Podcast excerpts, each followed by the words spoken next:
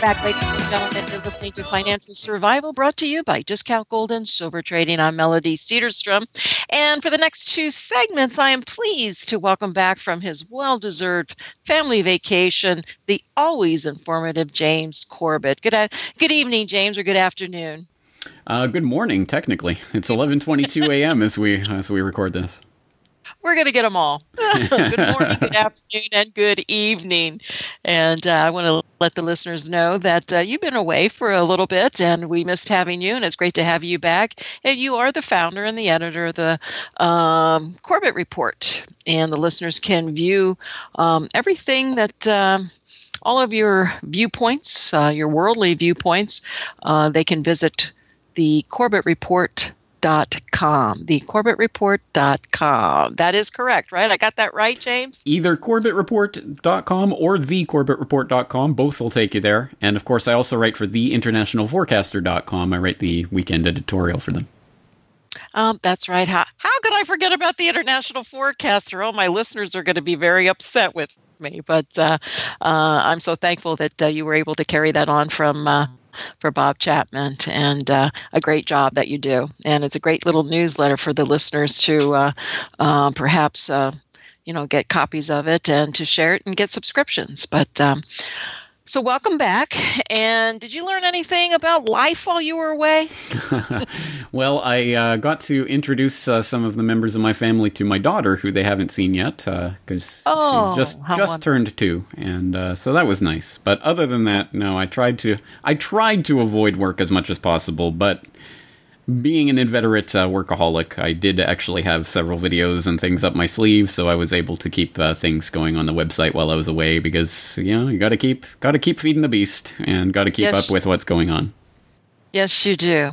Well, you know the big news. I mean, there's a lot of news, um, uh, but uh, certainly we've been talking about it um, quite often during the, the last couple of days on uh, financial survival uh, about uh, Trump's decision to abandon the Iranian deal. Being in Japan, and then there's lots of things to talk about, uh, various aspects, and there's one about the sanctions in Iran about precious metals, but we'll get to that a little bit later. Um, certainly, oil um, is a big deal. Uh, but what do you think will be the impact that is felt, if you can sum it up, uh, but felt around the world? You know, the U.S. Uh, and Japan, um, or is this just something that you know is, or is it not a big deal? I think it's a big deal, but uh, yeah. Well, I concur. I think it is a big deal, and I think there are two two uh, things that I want to stress here. One is that there is, of course, a nuclear armed nation in the Middle East that is not a signatory to the Nuclear Non-Proliferation Treaty, has never been inspected by the IAEA, does not even officially declare its nuclear stockpile of somewhere between 100 and 400 nuclear warheads. No one knows how many because, again, it's never been officially acknowledged or inspected. And that nation is not Iran, it is Israel. And that's the Israel. big glaring elephant in the room in all of this. And uh, I think that's something that needs to be addressed. So I'm going to be doing a podcast on that, that I hope to have out in the next 24 hours or so. People can stay tuned to CorbettReport.com for that issue. But the other uh, part of this, I think the, the bigger ramifications of the scrapping of the deal in particular, are to do actually, I think, with Europe. Because the thing that perhaps is not being stressed enough right now is that this was not a deal between the US and Iran. It was a deal between the P5 plus 1 and Iran. And the P5 plus 1 includes, of course, Germany and France and Britain and some of the other players uh, in this in this international deal that was struck. So the fact that the US president has not recertified the deal as was part of the the agreement every I think it was 3 months uh, the the government, uh, the, the U.S. government, basically had to recertify the deal, uh, certify that Iran was in compliance. Uh, Trump has obviously decided not to do that, despite the fact that there is truly no indication whatsoever that Iran has uh, violated or abrogated the deal in any way whatsoever. But they're just not going to recertify. So one of the implications of that is that the North Korean nuclear negotiators, you would think, have to be watching what is happening right now as the US literally tears up an existing nuclear agreement that they signed just three years ago in front of the world's face. Uh, you would think that might play into the negotiations on the Korean Peninsula. But also, I think the other part of this is it really does put Europe in a driver's seat right now. Whether Europe is the European nations are going to step up uh, into some sort of role and challenge the Americans on this, because uh, European companies, at the very least, if nothing else, do stand to lose out from these sanctions that are going to be slotted back into place. And uh, the apparently American diplomats are going around warning German, uh, I think German diplomats in particular, but European diplomats in general, warning, hey, you guys better watch out because your companies might get sanctioned if the if you're still doing business with Iran. So Europe really does have a decision to make in this one, whether they're going to just go along with Uncle Sam once again, or whether they might actually grow a backbone and uh, and put together so, cobble together some sort of something, some sort of uh, remnants of this deal, um, which theoretically could go forward as a P4 plus one deal, um, just without the United States in it. And if that happens, I mean, we we could be looking at a shift in international geopolitics as Europe aligns more towards the East and what is happening out east, um, uh, in the Far East and the Middle East, and less towards Uncle Sam, or we could just see the maintain- maintenance of the status quo and basically Europe kowtowing to whatever the U.S. demands. And I think that is going to be an extremely important pivot.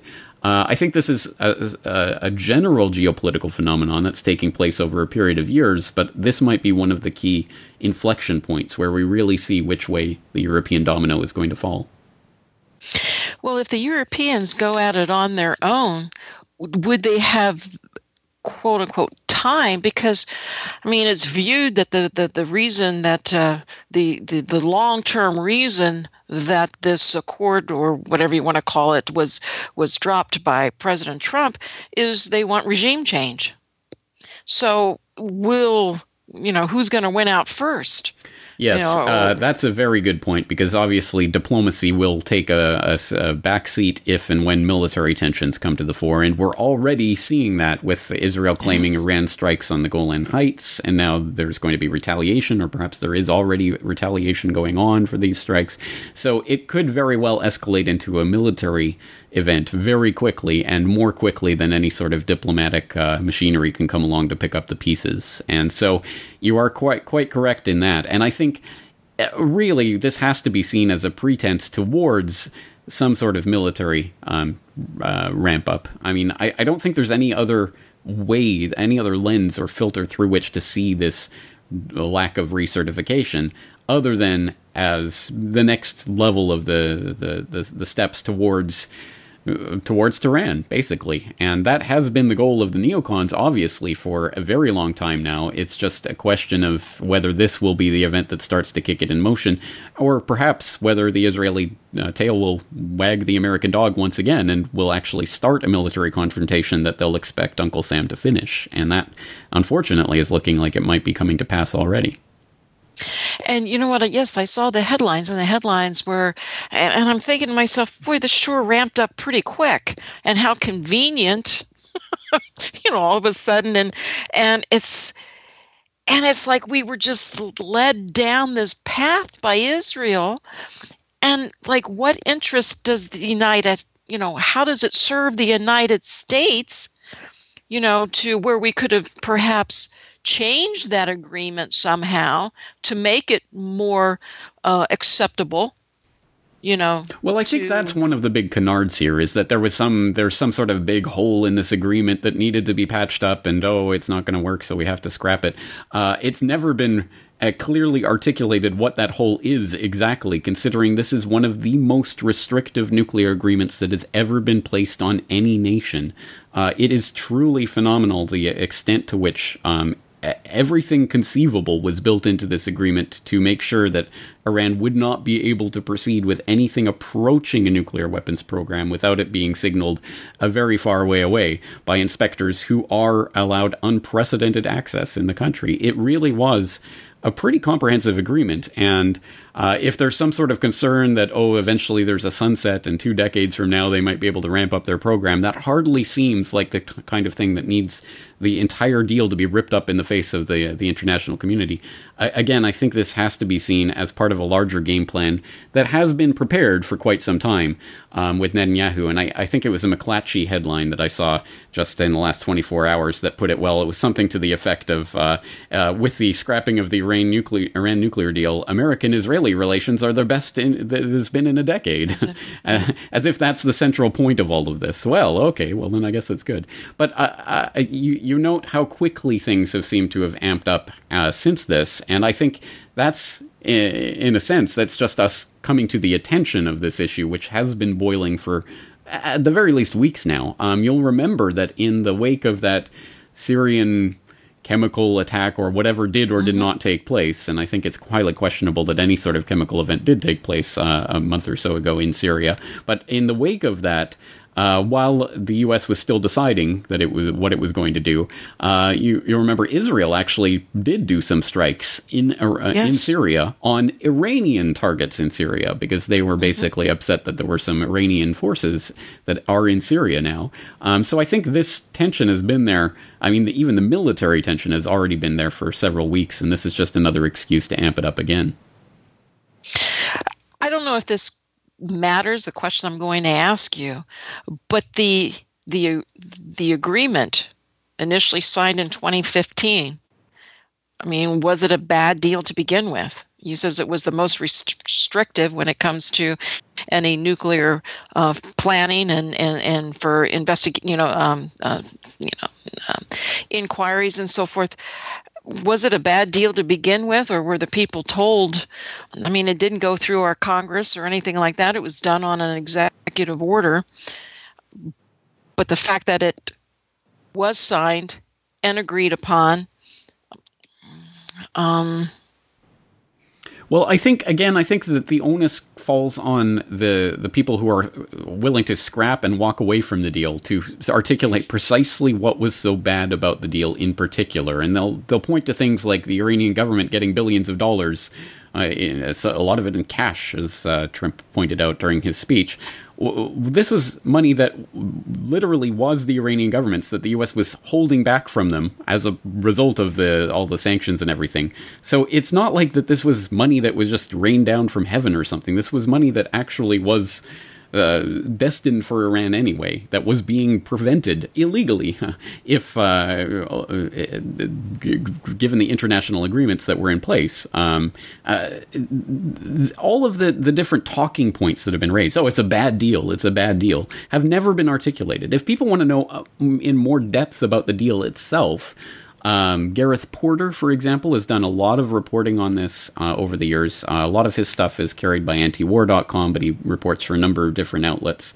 And uh, Trita Parsi of the uh, Iranian American Coalition, something along those lines, um, has also written books about this deal and, and what it actually accomplished. And when you go into the real specifics of the the enrichment process and what uh, what kind of um, uh, enrichment is allowed and, and how these uh, facilities are being inspected and and the, the types of things that Iran gave up in pursuit of this deal, it really is phenomenal. And there has never been a nuclear agreement with any nation that has been as restrictive as this one.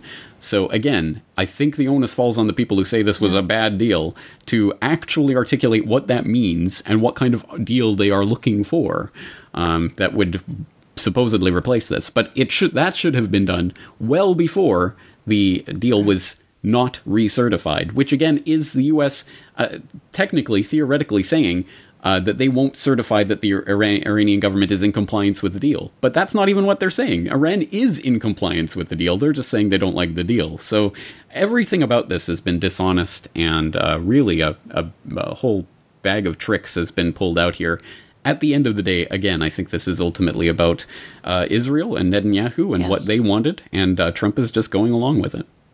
And it just amazes me that you know so many of the American people just don't even see it, and they, you know, it's, they just Now, whether this is for, I mean, it's hard to believe that this would be used just for another distraction over something else because this is a pretty big distraction. you know, I, you would think that they'd be a little more clever to come up with some other, dis, you know, distraction that wouldn't have the the impact uh, that this is. A Stormy Dan- Daniels, if you will. Yeah. yes. Well, you know, we have. Um, we're going to get close to a break here, so let's just finish this up on Iran. You have, um, you know, supposedly all these uh, sanctions will be. I've been told that a lot of these sanctions are still on, uh, but there's many more that are coming. You're going to have Russia. I think Russia was even part of the deal, or um, China, Turkey. They're all going to have an impact. India uh, with the oil. Is that a separate deal? What is is is there a bigger impact to these countries? I mean, India, um, they import from Iran. China, they import from Iran. Will they be able to get their oil from other areas? Um, well, I think it, this is going to be a, a case of uh, the same old thing all over again because obviously these sanctions, and, and, I believe it is the same sanctions as existed before the deal, are going to be slotted back into place, which will create a similar situation to what we saw, say, five years ago, where we had things like the the oil for um, uh, gold for oil exchanges uh, happening between India and Iran, for example. Um, there's a lot of ways to get around these types of sanctions. And in fact, a lot of the infrastructure, the financial architecture and infrastructure of the last several years has been developed specifically looking at the way that the US was sanctioning Iran back in that period several years ago. Um, so you have, for example, China and Russia having uh, colluded to create a, an alternative to the SWIFT global banking network and, and things along those lines, again, specifically being done because they looked at the way Iran was being financially targeted during the sanctions period. So if that all goes back into place, again, it really just further incentivizes China and Russia and all of these other kind of peripheral players to this Iran uh, Iran deal um, are going to once again be motivated and incentivized to create ways around the American uh, global in monetary infrastructure, and that that uh, in a sense it's uh, America stabbing itself in the foot because uh, again it's uh, the, it's creating enemies, or at least alternative systems that will ultimately bypass the U.S. and and and speed up the process that we already see going on right now of the U.S. dollar, the petrodollar being eclipsed, and that that's really just going to be helped along by these types of uh, stabbing themselves in the, the the eye kind of events. Um, Mnuchin, Treasury Secretary, one of the sanctions that they were going to I don't know. Again, we don't know if it's one that's been play, already placed on or a new one, to where Iran would would uh, would be unable to purchase gold and precious metals. And I thought that was an interesting one, even to bring up in conversation. Uh, but we're going to have to hold that thought in your answer until we come back uh, from this break. Please stay tuned, ladies and gentlemen. We'll be right back.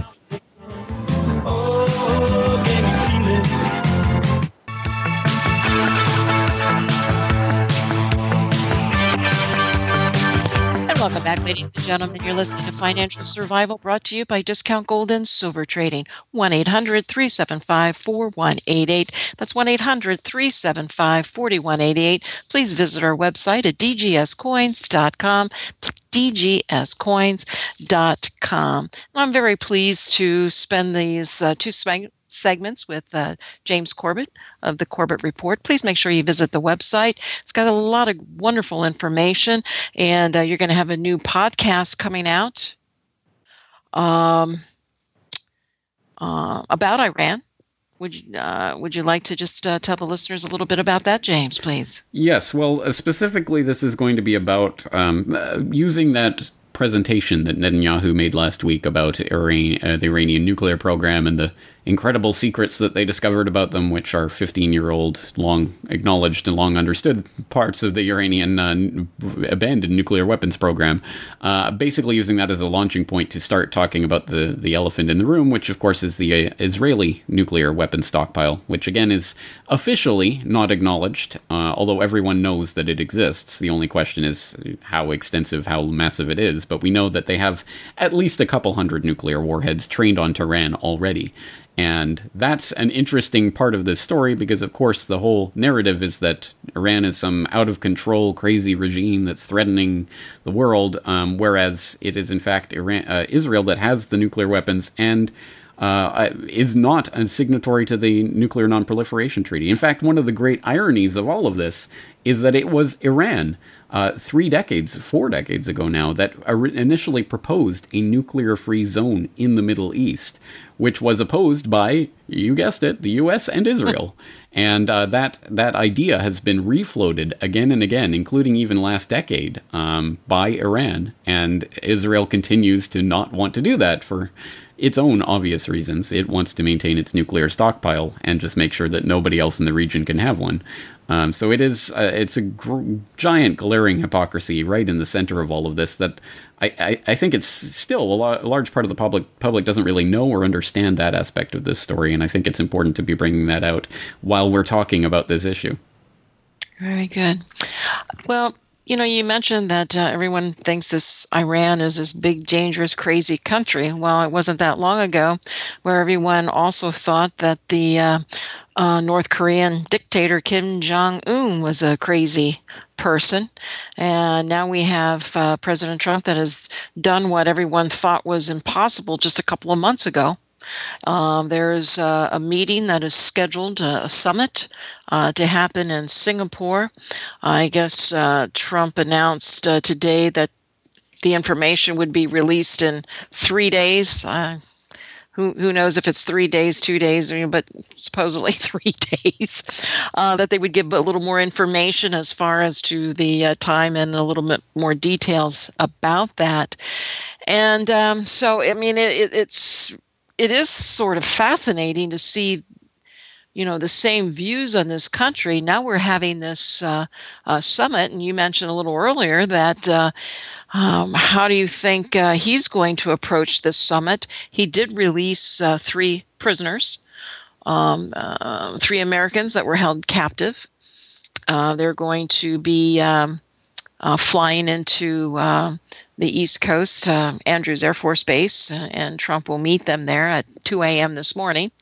Um, so, um, similarities between the two countries, um, any at all, or are they independent of each other, um, or is it um, just part of the uh, can this agreement get done and will it have a lasting impact? Well, there are some major things afoot on the Korean Peninsula, obviously, and uh, potentially world historical. So, uh, again, so much hangs in the balance of this com- the coming summit, or whether it happens at all, and what will be discussed. So, it's hard to predict, especially about the future. So, I, I think I'll refrain from making any bold proclamations about what will or won't happen. But certainly, something is underway, and as I say, I I think that uh, the uh, American abrogation of the Iranian nuclear deal is not a good portent for things. Um, surely North Korea, as I say, has to be looking at that. Um, anyone negotiating on that side would have to be looking at who they're negotiating with and taking into account the fact that any potential deal can apparently be torn up on a moment's notice for no reason whatsoever. So that unfortunately I think undermines the situation, but we have seen some incredible progress. I'm sure everyone's seen the uh, the, the startling uh, uh, pictures of Kim, uh, Kim Jong Un and embracing Moon Jae-in and leading him across the border and all of this. Uh, truly, some amazing things that that uh, were inconceivable even several months ago are are starting to happen. Uh, let's see if we can get this to continue. I think one of the the most amazing things that I've seen, one of the best, most brilliant diplomatic moves that I've seen uh, in recent months, uh, came on the part of Moon Jae-in, the president of South Korea, who, when asked about whether uh, someone floated the idea of whether he would be nominated for Nobel Peace Prize for this, he said, "Oh, don't don't give it to me, give it to Trump." Which I think is a brilliant thing to do because, of course, I think everyone knows that plays directly into the ego of the president and would probably be, uh, if anything, would encourage him to get a deal done. It would be, hey, don't worry, you'll get a Nobel Peace Prize if this happens. Uh, so I don't know if it's just playing on uh, personal psychology, but anything that actually assures peace on the Korean Peninsula would be after 60 plus years of war. I think would be a welcome um, bit of event. So anyway, I, I, I, clearly things are happening, and it would be extremely important. I think the most important part of this, the denuclearization and all of that, of course, is uh, something that is greatly uh, talked about and, and speculated on here in Japan and elsewhere in the region. But I think the, the really the most important issue here is the, if not the reunification, at least the the normalizing of relations between North and South Korea, and maybe uh, some allow, uh, allowing for movement of peoples across that border would be an incredible and really important event. Uh, I think ultimately, whatever peace results is going to have to come from the Korean people themselves, um, not dictated to by the outside powers that have uh, uh, put their nose into the into the peninsula. So I think that's going to be the most interesting part of it, from my perspective, to see what kind of relations develop between North and South Korea. And it's a minor thing, a very minor thing, but people might have heard that uh, Kim Jong Un has uh, scrapped the Pyongyang time uh, time zone that he instituted a few years ago. Uh, the half hour difference between North and South Korea. Again, it's pretty symbolic at this point, but hopefully it's a sign that things are moving in the direction of uh, détente. Well, I was under the impression that when when Moon became president of South Korea, that he wanted to repair the relationship with North Korea. And there is a pipeline that wants to be laid from Russia through North Korea down to South Korea. And to me, that's what this is all about. Uh, this is why these are relationships are, are, are being um, handled in the manner in which they are. And from my understanding, I, I could be wrong. I'm mm, probably am. But shortly after Russia came out and made the statements about their military and some of the weapons that they have now um, have achieved, it was a week later or shortly thereafter to where all of a sudden these relationships uh, and uh, Kim Jong Un uh, decided that he was willing to uh, uh, be a little more friendly. You know, so um, you know when Russia came out and said, "Hey, well, we're going to defend our our friends, so you can't mess with them." uh, it's like everything just started to fall into right, place. Yeah. And well, I, I, wouldn't say that's why what is happening is happening, but it is a, a significant factor in what is happening. And uh, to step uh, aside from any sort of advocacy, obviously I'm interested in peace, but um, to step aside from advocacy and just look at the situation as it exists, we have to understand that there are incentives on both sides of this issue for a, a, some sort of deal to get done and also for some sort of deal not to get done. And uh, from the American negotiators' perspectives, that might be one of the factors in this. If you have peace on the Korean Peninsula and you uh, see the construction, for example, of a pipeline like that from Russia down through North Korea to South Korea, uh, what are what are you doing? You're creating an economic uh, boon for all of these various players in the Asia Pacific that suddenly don't maybe don't necessarily need Uncle Sam quite as much as they did before.